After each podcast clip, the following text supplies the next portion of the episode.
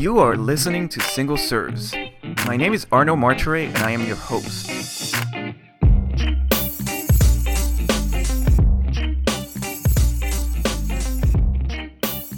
Single Serves is a podcast dealing with design, architecture, business, and city building in which I interview an expert on a specific subject matter.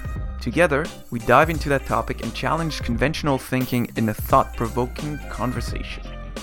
For our inaugural season, we have some great guests lined up, and you can expect to hear about such topics like social media for architects, organizational culture, criticism in media, and architects not practicing architecture, among many others. I sincerely hope that you will find these conversations as engaging as I did and learn a thing or two in the process. Don't forget to send us your comments, criticism, and praise. To do so, you can email us at hello at rvltr.studio or leave a comment online. You can also subscribe to the podcast on our website at rvltr.studio and follow us on social media under the handle at revelateur underscore to. It's R E V E L A T E U R underscore to.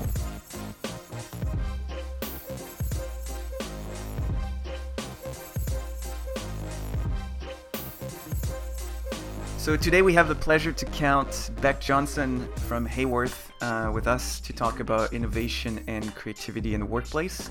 Beck is a senior research specialist in, in the global workplace research at Haworth. Thanks, Beck, for being on the show. Thanks for having me. So let's start with the basic question about creativity. And can you tell us a little bit what it is in your mind? Creativity can mean a lot of different things to different people. Um, but being uh, a former academic, I tend to lean towards scholarly sorts of definitions. And most scholars that study creativity uh, agree to define it in really very broad terms as simply the process of coming up with an idea that is both new or novel and useful or somehow brings value to other people. And so, why do you think it, it is important in our lives, or personal, both professional, personal and professional?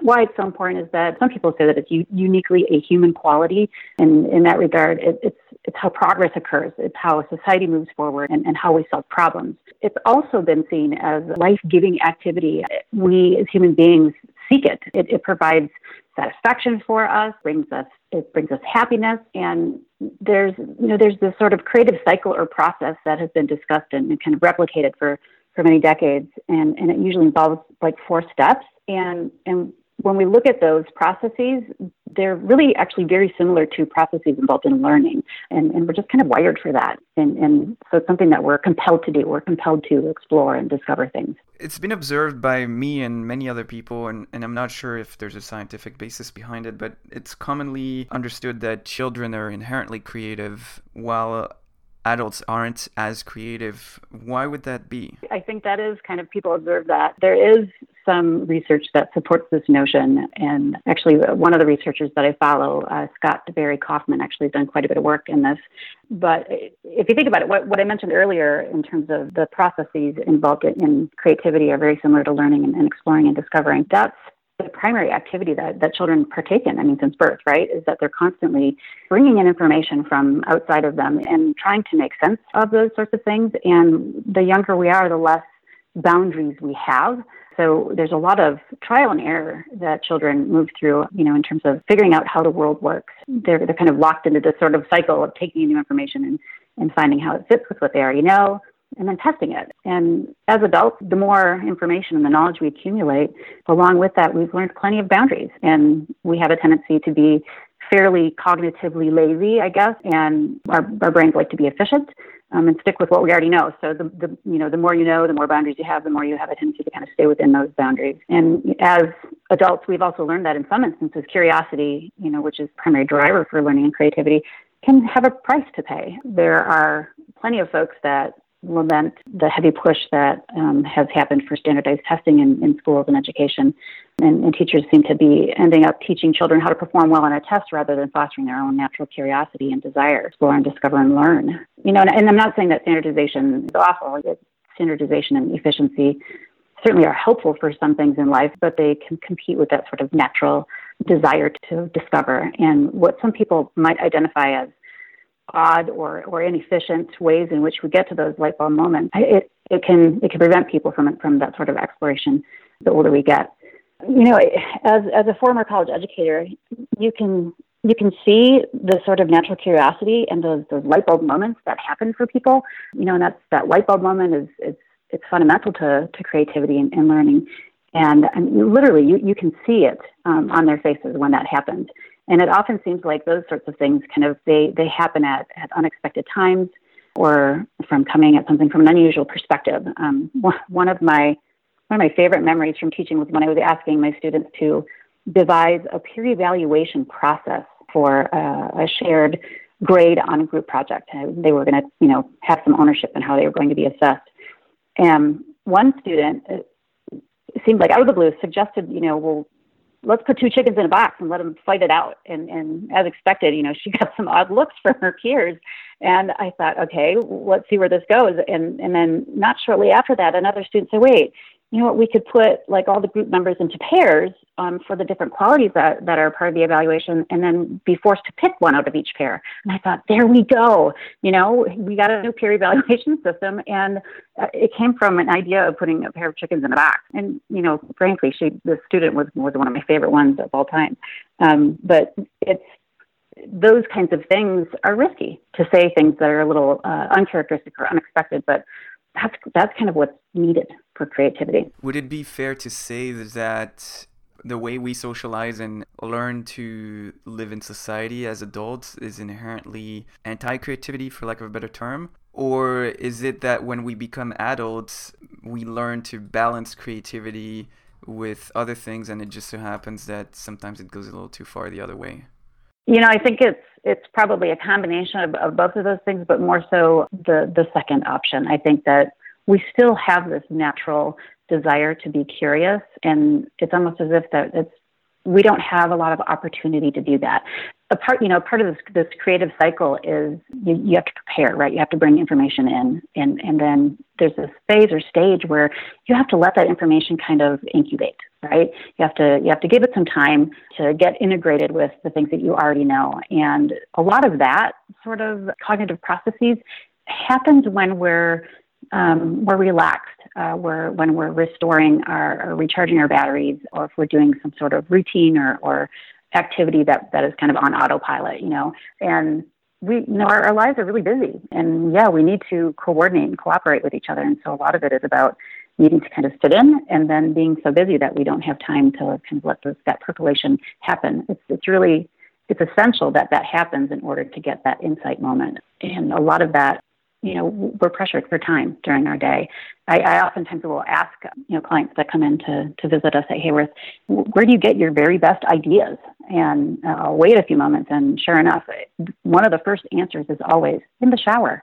I'm thinking, well, super. You know, I'm I personally don't shower at work, but you know, there's my brain doing some good things for work while I'm relaxed and kind of going through my morning routine. And it's it's kind of like we need more space we need more time for that kind of stuff to happen. So that does that kind of get at your question?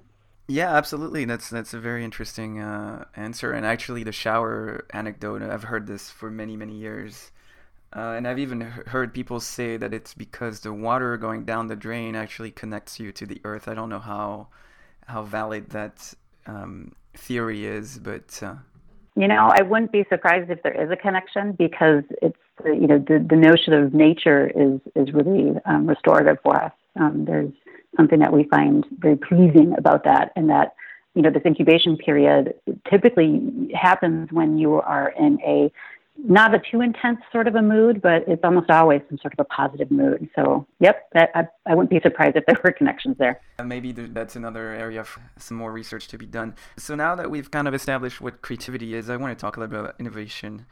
And uh, can you tell us what it is in your mind? Sure. So, in its most simplest terms, I think people or scholars, people that study innovation, they generally agree that innovation is more about the process of bringing new ideas or new services or products into a market or society, right? And it's it's all it's, it tends to be more about like the mechanisms and the resources to bring those particular new ideas to fruition and, and then kind of disseminate them into a broader group. So it's it kind of creativity and innovation, I think sometimes can people use those terms synonymously, but really they're they're two separate processes, but they have to actually work together. You know, you, you've got to you got to have ideas to move through that sort of innovation pipeline, right? You know, to kind of trigger those mechanisms and then spread it throughout throughout the group.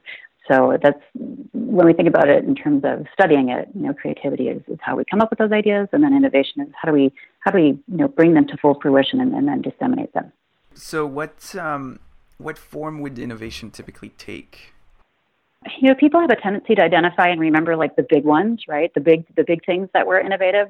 So uh, things like the printing press, right? That was that was that was a huge concept and idea. Steam-powered engines, you know, electricity, telephone, vaccines. You know, you you kind of get the drift. But what most people don't typically think of are all of the really sort of small and nuanced innovations that occur every day. I mean, all over the place. You know, within organizations, you can see it from like streamlining a process or even like at home if you're if you're changing something in a recipe for something that you're cooking.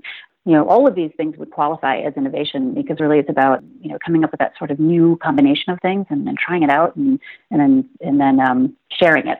We're really kind of awash with it all the time um, but we, we have a tendency to notice those those big things. So that's a very interesting point because now that you frame it that way it makes me think that everyone innovates pretty much all the time even at a at a minuscule level it, it begs the question because when it comes to business, we'll often hear about innovative firms versus those that don't innovate. But it, from what you've just described and, and what I've experienced in my own professional life, every firm would innovate at some level, but maybe some faster than others. Is that a fair description? Yeah, you know, I do. I think that is a really fair description. And what sorts of things are in place that are slowing it down? And what sorts of things are in place that can that can not impede innovation? you know, I mean, it, it, if we go back to what I said about, you know, why is creativity important, and this would kind of apply here, is that we're kind of driven for it. You know, we're inherently curious, and so we're, we're you know, constantly moving forward to some degree. Um, but I, I do think you're right. I think that even at an individual level, as well as an organizational level, you're going to have some folks that um, will innovate in smaller increments or a little bit slower, and then you'll have some folks in some organizations that really will seem to take quite large leaps. So when you're talking about businesses, it's like, what are those things that allow them to take those larger leaps? So is there a recognizable threshold? If we talk about innovation based on the assumption that everybody innovates at some level, some innovations are just too minute to be noticeable or significant enough to be recognized.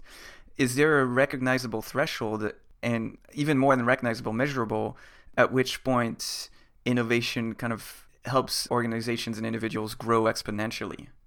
Uh, you know, I think the key factor is, in terms of innovation, is whether or not it gets adopted, or or whether or not you know that it gets adopted quickly enough. And so it really depends on that second part or that that that second um, half of the definition of creativity, you know, is about a new, and, and, it's it's an idea that is both new, right? It has to be something that's never been done before, but then it also needs to be useful, right? So you can have something that's never been done before, but if people don't have a use for it, or if they don't see a value in it, that's going to in, impact whether or not it gets adopted into the broader group. You know, there's I'm not sure if you're aware, but there's this there's a museum of um, failure, and it's they actually chronicle you know products that they were new, but they just never quite got adopted, and and it could be for a variety of different reasons. So that I think is is kind of where the threshold is. People would understand that it's like, well, we've got this great new idea or this great new product, but nobody uses it. Well, then it's not it's not fully an innovation. Does that make sense? Yeah, it does, uh, and it, also brings up the fact that. I've heard before, and I, I wouldn't be able to point out the source. It's just something I've heard several times that innovation that's too forward thinking or too new or too uh, innovative it's a lot harder for people to accept and adopt and sometimes great ideas just fall by the wayside because they're just too too far out there. Yeah i think that that really is a huge piece of it. There's you know there's this theory that was developed by everett rogers like in the 1960s and it's and it's been a fantastic model that explains this whole process. And it's it's literally called the diffusion of innovation.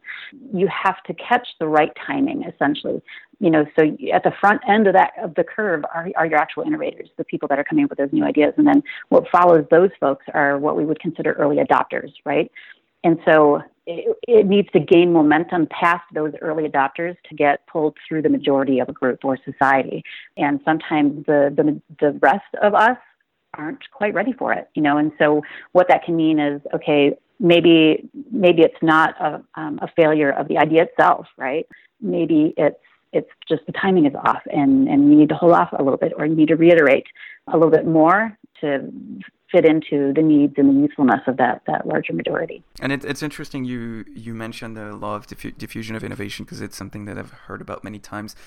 And there's a, a guest on my other podcast, uh, Terry O'Reilly, um, host of uh, Under the Influence, who's a very experienced marketer, and, and his, he's got his own podcast on marketing. And he was some of his episodes he was talking about how certain ideas that were great on paper, for example, TiVo in the late 90s or early 2000s, which could have made people's life a lot easier. And it did to an extent, but it was a commercial failure because what they did is they failed to cater to the early adopters and they went straight to the mass market.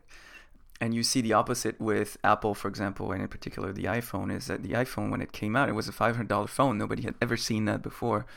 And they were catering to early adopters. And now we know how much of a success the iPhone has been as it literally transformed an entire industry. So there's, there's there's definitely a marketing aspect to it as well, marketing or being able to convince people that that idea will serve them well. So it's it's it's interesting because it kind of brings the more scientific or creative side of innovation with a more uh, pedestrian but very equally important marketing aspect of it. Absolutely, yeah. I think one of the other things that, that can happen that, that I described was it's uh, people will recognize it as the, Gartner's technological hype cycle. And it's this kind of captures the notion of that needing to reiterate once once you're in that um, in that early adopter phase. You know, if it doesn't quite doesn't quite get, catch on with with the majority, is that typically when something new comes out, there's there's this hype. People get really excited about it, and they think, "Oh, this is really super fabulous." And then then after they you know kind of use it a little bit, they realize that it's not perfect, right? And then there's this like trough of disillusionment. Oh, this is awful. It's not meeting my needs, blah, blah, blah, right? And then eventually what happens is that through continued use or tinkering, you kind of get to this, this place where, okay, so now it's being adopted and its true uses and true usefulness is being realized. And, and so sometimes you'll see that sort of a cycle happen with innovation as well. So in, in the, the world of business, why would you say innovation is important? it's kind of simple. If, if you're not progressing, like if you're not, not moving forward, you're going to get passed by somebody else that can do what you do, but do it better, right? You know, however, with that said, I think progress or, or innovation for the sake of itself can be empty or hazardous. You know, at, the end of the day, it, you still you have to make the connection with how does it actually serve us. You know, are you meeting a need for yourself or someone else? And this, this is where it can get, you know, to that tricky part. And you see organizations fading away because they they weren't able to innovate. And it might not be necessarily about speed but perhaps you know the cultural organization or or or you know the boundaries around it were a little too rigid. And you know you had naysayers people saying oh you know poo pooing idea. Ideas and you see like organizations that you know were quite prominent that have basically died you know like you know the the typical example is like Kodak you know they they didn't embrace the digital technology of photography so uh, they're gone. Does that make sense? yeah, and Kodak was, um, I think, in the first half of the 20th century, one of the most innovative and possibly powerful companies in the world, right? Yeah, absolutely. Um, organizations have a tendency to kind of, and they need to move through this. They have a tendency to kind of move through uh, innovation in terms of at first they tend to be much more creative right? You know a lot of ideation. And then then they'll start to take those ideas and, and try to like them through the market you know relatively quickly right? So because they want to be able to compete um, and you know at a certain point you know we talked about the diffusion of innovation you have to socialize it right? And then once you once you socialize it that's when like some of the processes that you know come about to sustain that new idea will kind of they, they tend to be much more sort of controlling.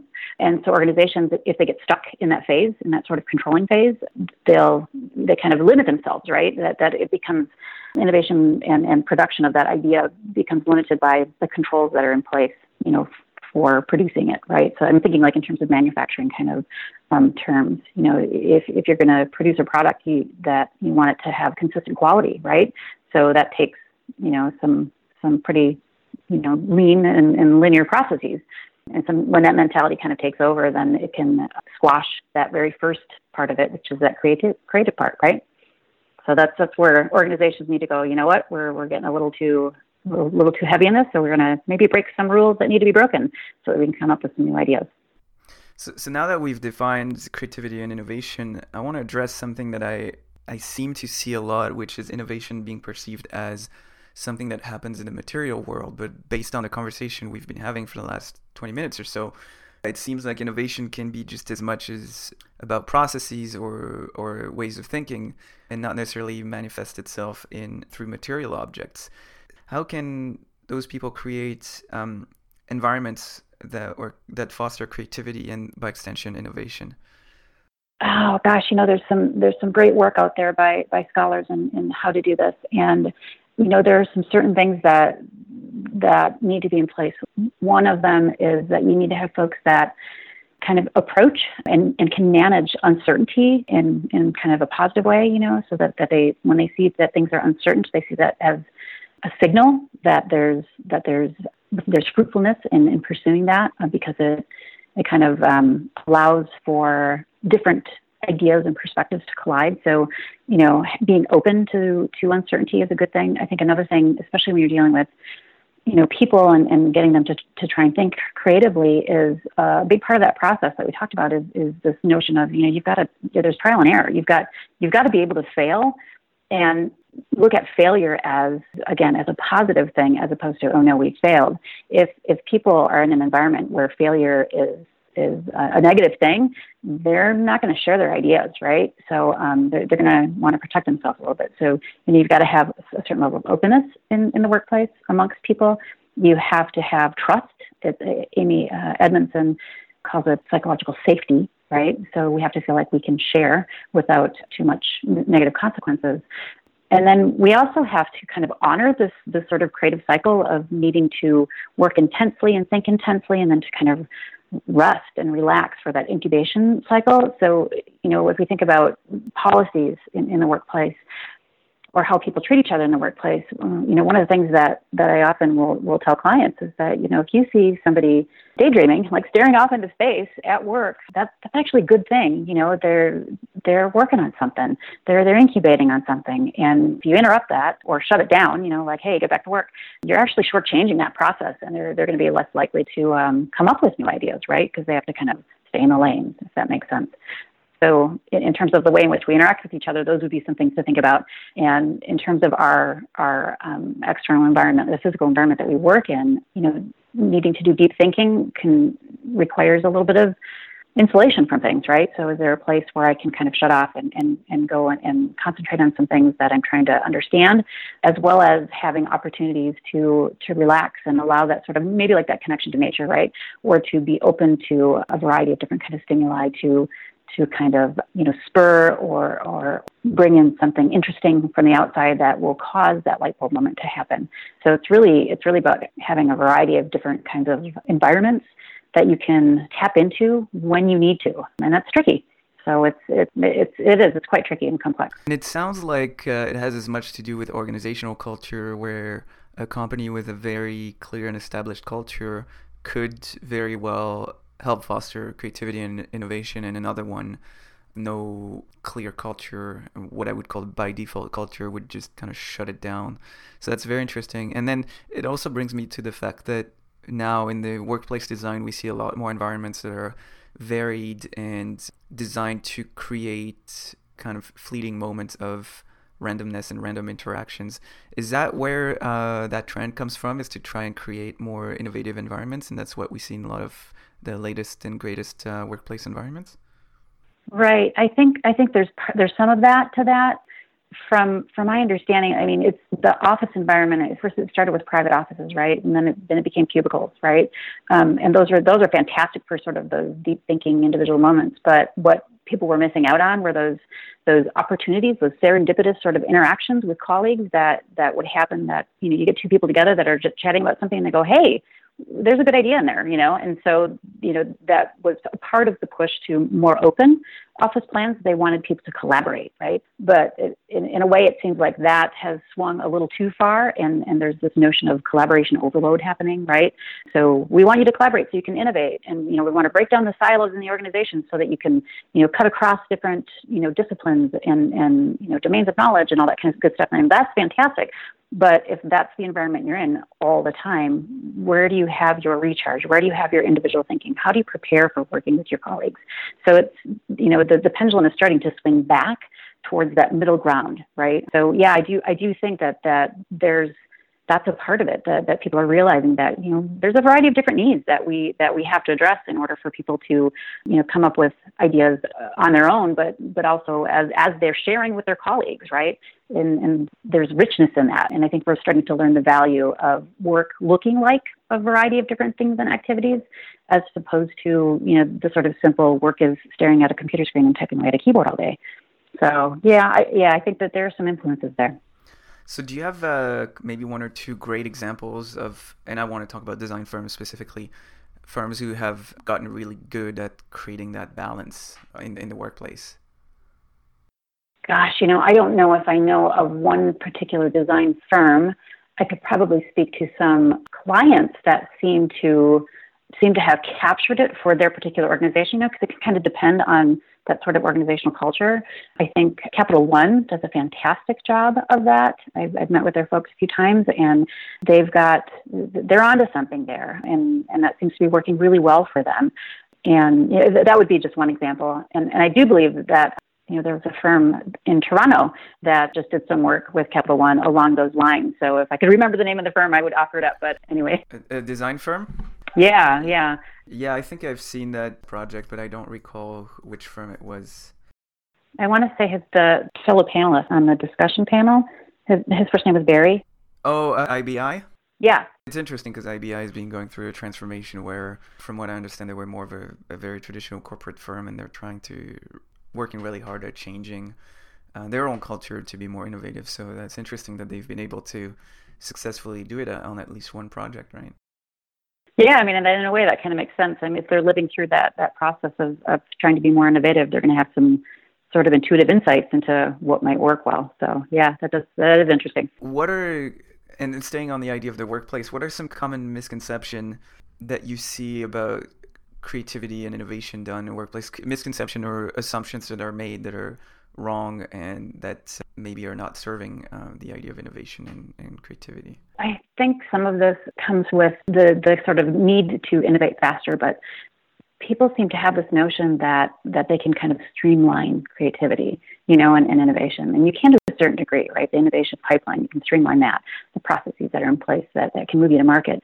But the the process of coming up with a, a new idea, it's it's difficult to streamline in the sense that it, when people think of that, they think of it efficiency because to a certain degree, you need to be inefficient in order to be creative. And so it's it's kind of curing people of this notion that that if I want you know my organization to innovate faster, I have to push them harder to to they have to work harder. And I, and I say to them, what you're what you're probably doing is you're probably um, you know sabotaging people's ability to, to come up with new ideas. And so I would ask you to think about you know honoring some of the inefficiencies that you see, you know, throughout the workday and, and in the workplace.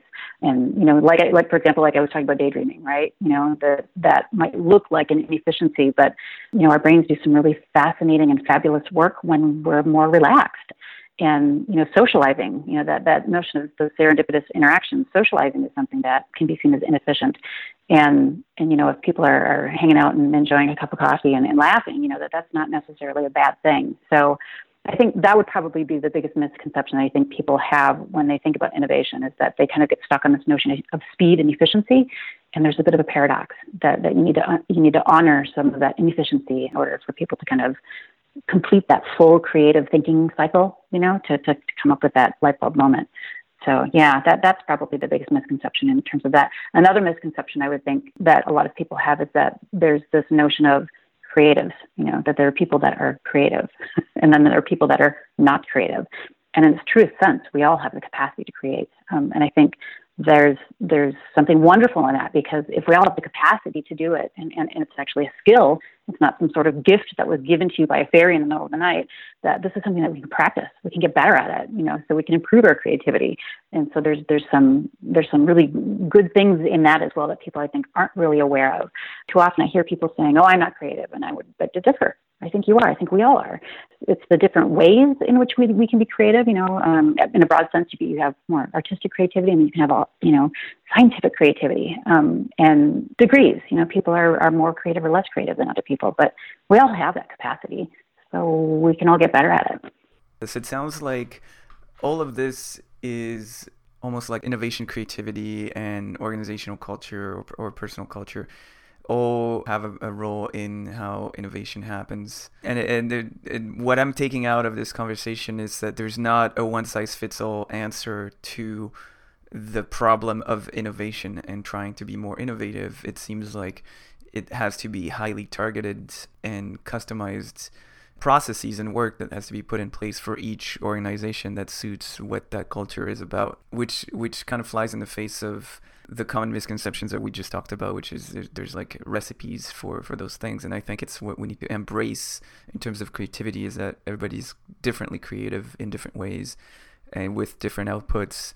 And we need to be able to to work with that absolutely i mean it, one of the things that i would that I try to encourage folks to do is to, I mean, talk to people with different backgrounds and ideas. You can't make something out of nothing, right? And if you're feeling things are stagnant, right? Try something new, right? And engage engage with people that you normally wouldn't engage with. Do things that you normally wouldn't do. Learn something new. And when you're working with people, engage in constructive conflict. I mean, that's kind of if you got people coming from two different perspectives or three different perspectives, right? There's there's going to be some conflict in a way, but that can be a good thing, right? So you can have some really good stuff come out of that. Yeah. So it's and and it's, it can be messy. I, I think that's the other part that makes people uncomfortable is that it can be messy and it kind of needs to be messy. I think that's a perfect thought to conclude on is learn to embrace discomfort and conflict to a level, not violent conflict, but uh, to confront ideas with other people. I think that's uh, that's a perfect conclusion. Uh, Beck, I want to thank you very much for taking part in this interview. It was a fascinating conversation, and I'm hoping that we can continue the conversation in the future. Absolutely, it's been my pleasure, and thank you for inviting me.